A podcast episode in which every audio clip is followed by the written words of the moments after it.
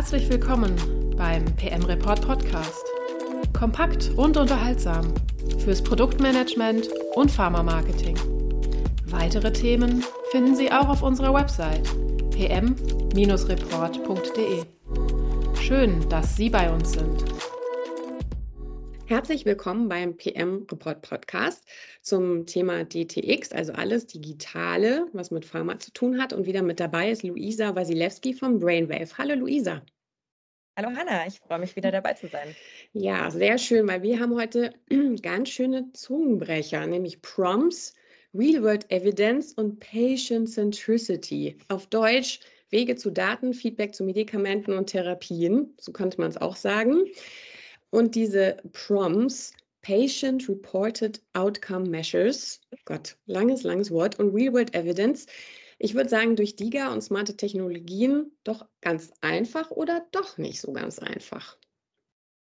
Ja, das ist eine, eine wirklich super Frage, Hanna. Ähm, Wenn es rund um das Thema Datensammeln im Bereich von eigentlich der ganzen Pharma-Wertschöpfungskette geht, muss man sagen, dass Pharma eigentlich super viel Zugriff auf Daten hat. Mhm. Ähm, es ist immer noch mal so ein bisschen die Frage, sind die wirklich digital, sind die strukturiert, sind die überall in der Organisation verfügbar gemacht? Ähm, wahrscheinlich nicht.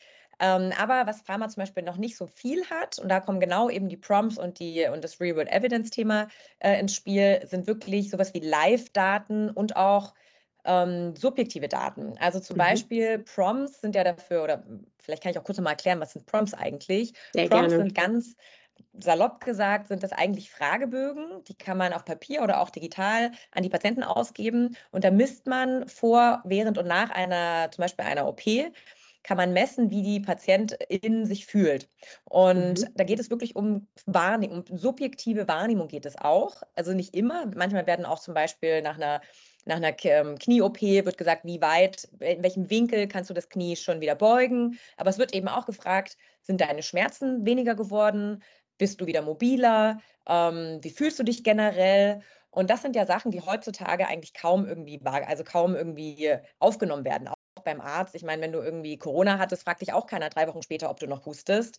Ähm, aber das genau ist der Ansatz von Prompts. Zu fragen nach drei Wochen, nach sechs Wochen, nach zehn Wochen, wie fühlst du dich? Wie hast du dich mhm. entwickelt nach einem Eingriff? Und ähm, bei Real World Evidence zum Beispiel geht es eher noch darum, dass man Daten sammelt, die zum Beispiel auch über Variables kommen. Also dass man wirklich mhm. live Daten sammelt, ähm, Bewegungsdaten, Herzrhythmus, da gibt es ja ganz viel, was man, was man sammeln kann. Und eben nicht nur innerhalb einer klinischen Studie, auch außerhalb von klinischen Studien, eben zum Beispiel Variables.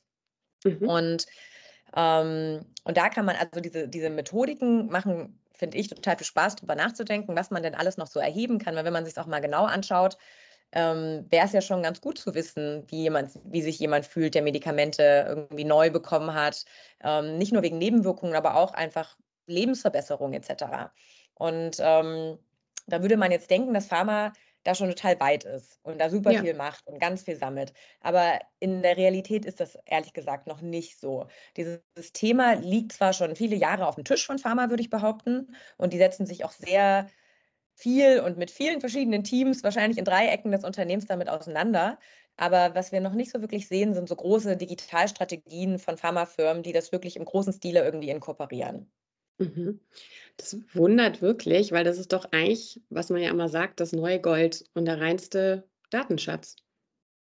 Ja, naja, was sind die Herausforderungen? Warum ist das eigentlich so? Mhm. Und ich meine, das möchte mal keiner so richtig gerne aussprechen, aber man muss leider schon sagen, dass Pharma auch ähm, so ein bisschen ein Imageproblem hat. Und das, wenn man heute, wenn du jetzt eine App aufmachen würdest und dann würde eine, eine Meldung kommen, möchten Sie Ihre Daten an Pfizer für die Entwicklung eines neuen Medikaments geben, dann werden die meisten Leute sagen, auf keinen Fall möchte ich jetzt Pharma mein Geld, äh, meine Daten geben, damit die damit mhm. Geld verdienen können. Das ist so ein bisschen so ein eingefahrenes Mindset. Da kann man jetzt ethisch diskutieren, inwieweit das stimmt oder nicht stimmt, aber es soll heute gar nicht äh, für uns interessant sein, sondern das Thema ist, dieses, dieses Imageproblem ist da. Mhm.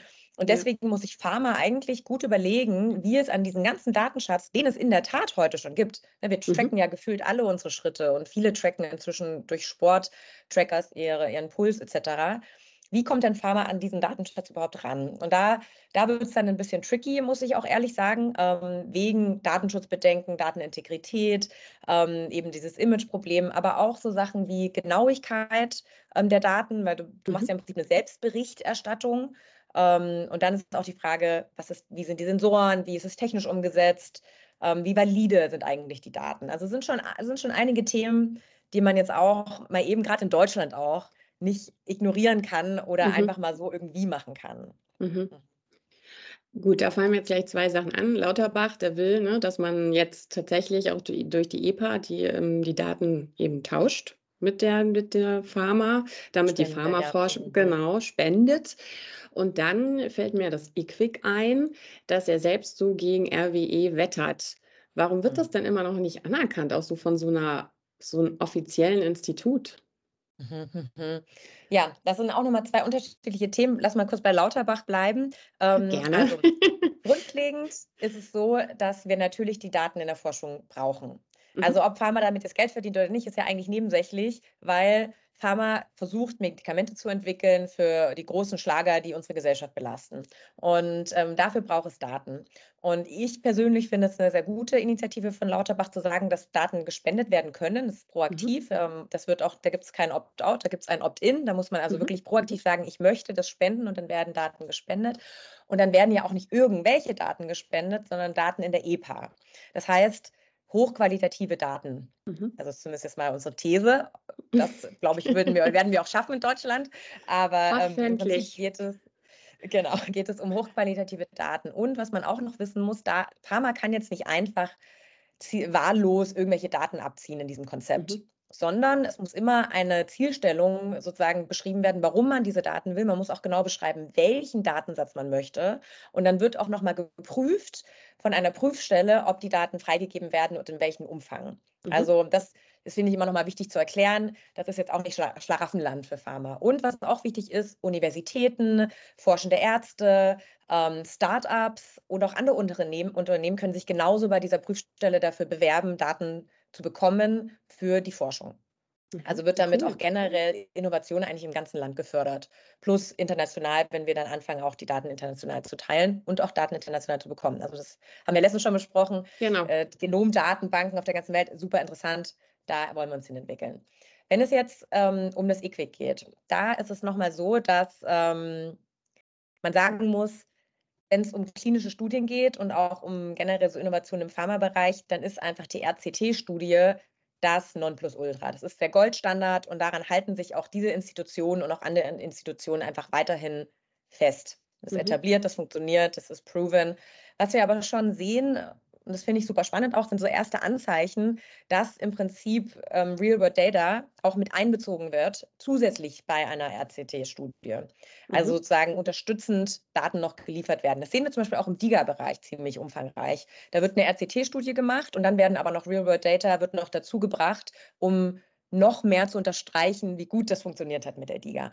Das mhm. sehen wir heute schon und potenziell kann man natürlich auch sagen, ähm, wenn man jetzt sehr positiv in die Zukunft schaut, und das tun wir, und vor allem ich auch, ähm, dass es irgendwann mal dazu werden, äh, kommen kann, dass wir auch komplette Real-World-Evidence-Studien haben, die also so ein neues Studiekonzept erarbeitet haben. Nur sind wir da eben heute noch nicht. Und ich glaube, ne, wie es halt auch immer so ist, müssen sich gewisse Standards erst etablieren, dann muss das alles groß und lange diskutiert werden und irgendwann wird es dann kommen. Aber je mehr wir diese Daten einbeziehen, desto mehr und schneller oder desto, desto höher ist die, die Wahrscheinlichkeit, dass es kommt und desto schneller wird es kommen.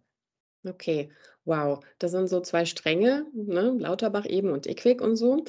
Du schaust sehr positiv in die Zukunft, finde ich schön. ähm, so, jetzt sind wir uns einig und alle sind sich eigentlich einig, dass Daten und Feedback von Patientinnen und Patienten super wichtig ist. So, wie kommt man denn jetzt daran, wenn man sagt, das ist so wichtig? Mhm. Ja, das ist äh, in der Tat so ein bisschen die, die Krux und gar nicht so mhm. einfach. Ich glaube, was, was viele Leute unterschätzen, so die, die aus, aus der Innovationsperspektive schauen, zum Beispiel Startups, ähm, die sagen sich so, ja, Pharma will die Daten irgendwie haben, weil braucht die Daten, dann äh, machen die es doch einfach selber oder ziehen die Daten irgendwie selber ab oder kaufen die irgendwie einfach mal so eben ein. Das ist in der Realität gar nicht so einfach. Pharma muss sich schon wirklich gut überlegen, wie es an solche Daten überhaupt rankommt.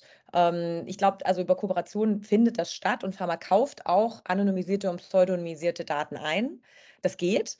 Aber das wird meistens so ein bisschen immer im Hintergrund gemacht, dass es nicht so mhm. sehr an die Patienten kommt, weil es eben dieses, diese Angst vor, vor einer Klage, vor Datenschutzbedenken, die ist einfach wirklich sehr groß. Also muss Pharma sich schon gut überlegen, wie sie das machen. Ähm, eine Möglichkeit ist natürlich zum Beispiel eigene Digas zu entwickeln und die Daten dann auch wieder anonymisiert und pseudonymisiert zu, weiter zu verwenden, mit dem Konsent natürlich der Patienten. Nur ich glaube, wenn du eh krank bist, wenn du eine Diagnose hast und auch schon in der Therapieform bist, dann hast du, eine, hast du ein ganz anderes eine ganz andere Bereitschaft, mit deinen Daten auch der Firma, die dich eh schon unterstützt, wieder besser zu werden, mhm. dieser Firma zu helfen, die Therapie zu verbessern oder das Medikament zu verbessern, was du eh schon nimmst. In solchen Rahmen kann, hat Pharma da, glaube ich, ganz gute, ganz gute Möglichkeiten. Ähm, natürlich auch über Companion-Apps. In Companion-Apps könnte man zum Beispiel, das Thema hatten wir schon, mhm. könnte man sehr gut Prompts integrieren. Wenn du jemanden eh begleitest und Nebenwirkungen abfragst, dann kannst du eigentlich auch Prompts benutzen.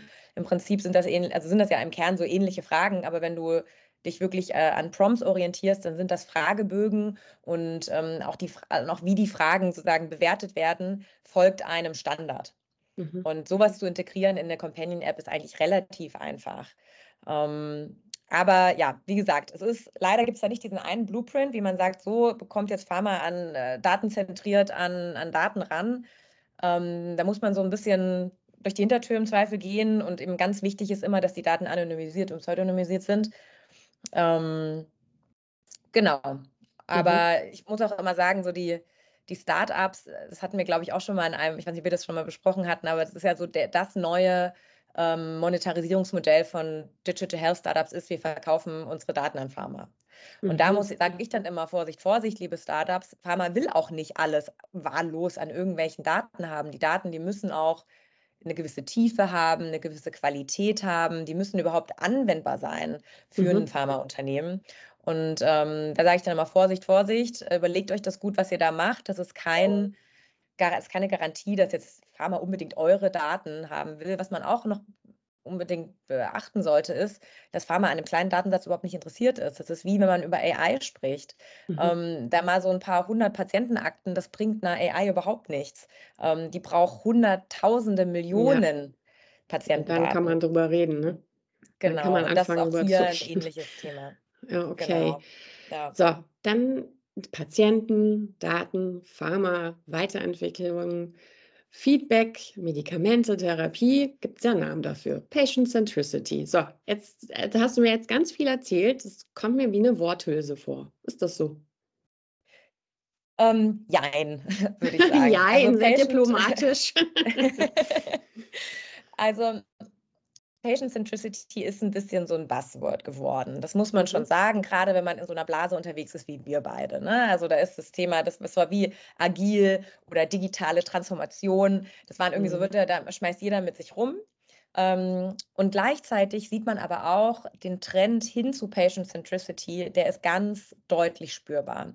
Es gibt heute eigentlich keine halbwegs erfolgreiche Digital Health App, die nicht patientenfokussiert ist. Das funktioniert einfach nicht mehr im Markt. Und deswegen, deswegen das Jein, also irgendwie jeder schreibt sich so auf die Fahne, wir sind patient-centric, wir entwickeln Produkte für, für Patienten. Und das ähm, machen auch viele, aber auch, ja, also auch nicht alles ist so ein bisschen, wir sind halt immer noch in der, in der Transformation, würde ich sagen, oder in dem Wandel hin zu Patient-Centricity. Aber wenn man so die Innovationsfirmen anguckt, die haben das schon. Da ist eher so die mhm. Frage, haben sie auch die Arzt- Centricity, weil die geht nämlich mhm. dann irgendwie verloren. Das ist nämlich auch so ein, da laufen die Startups oft in die eine Richtung zu sehr und gucken, gucken nicht, wo, in welchem Markt sie eigentlich, in welchem Markt sie eigentlich sind und welche anderen Stakeholder sie auch äh, einbeziehen müssen. Und wenn man jetzt natürlich ins Krankenhaus geht, ja, da gibt es keine Patient Centricity, ist, da können wir nochmal einen Podcast drüber machen, äh, was, was es für Probleme im Krankenhaus gibt. Aber mhm. ich glaube, wenn man in die Pharmabranche schaut, dann ist das schon ein, wirklich ein sehr hoch aufgehangenes Thema. Auch im Studiendesign wird viel mehr inzwischen darauf geachtet, dass man den Patienten und ne, die Lebensart und den Lebensstil des Patienten versucht mit einzubeziehen, Diversity versucht mit einzubeziehen. Also es ist irgendwie schon ein Buzzword und gleichzeitig sind wir aber auch in der Umsetzung, deswegen ein Jein. Ein Jein. Warum hat das so lange gedauert? Hast du da eine ganz kurze Antwort dafür? weil man mit Patient Centricity per se erstmal nicht Geld verdienen kann. Das ist doch mal sehr knackig, du. Du hast uns ja auch mal ganz tolle Beispiele aus dem DIGA-Bereich genannt und ähm, hast du da auch was? Also was passiert gerade in diesem Bereich mit diesem Datenschatz? Mhm. Also da passiert ehrlich gesagt sehr viel, aber vieles auch hinter verschlossenen Türen. Ähm, mhm. Deswegen kann ich da gar nicht so viel jetzt aus dem Nähkästchen plaudern, to be honest. Aber ich glaube, wenn man sich Unternehmen, Unternehmen angucken möchte, äh, die sich damit auseinandersetzen, dann ist ein Unternehmen, was ich persönlich ganz toll finde, ist ähm, Heartbeat Medical. Heartbeat mhm. Medical ist ein Startup, das sich schon sehr früh mit dem Thema Prompts auseinandergesetzt hat. Ähm, dort unheimlich viel Kompetenz aufge, also die waren eigentlich die ersten in Deutschland, die das, die das ganze Thema und das nicht nur für einen Knietap oder eine Hüft-OP reingebracht haben, sondern auch für viele andere OPs und andere äh, Indikationen. Und die kooperieren mit Krankenkassen, die bringen im Prinzip Value-Based Healthcare, versuchen die in die, in die echte Welt zu bringen. Die arbeiten mit Pharmafirmen zusammen, die kooperieren auch mit anderen Startups, um mhm. Projekte äh, zum Laufen zu bringen und liefern dann einfach nur die, die Fragebögen oder diese sozusagen diese Prompts, Technology. Ähm, betten das ein. Also das ist auf jeden Fall ein, ein Unternehmen, wo ich sage, da kann man mal genauer hinschauen. Okay, Cool, vielen Dank, dass du es mit uns geteilt hast, also so ein bisschen aus dem Nähkästchen geplaudert hast. So, da sind wir eigentlich schon am Ende. Wir hören uns das nächste Mal. Da geht es dann nochmal, also hast du ja schon viel jetzt angerissen, nochmal Diga-Hersteller. Wir hatten da schon mal was dazu, aber in der nächsten Folge sprechen wir beide nochmal so, nochmal konkreter, so Kooperation Diga-Pharma. Vielen Dank, Luisa. Und vielen Dank fürs Zuhören. Bis zum nächsten Mal. Tschüss.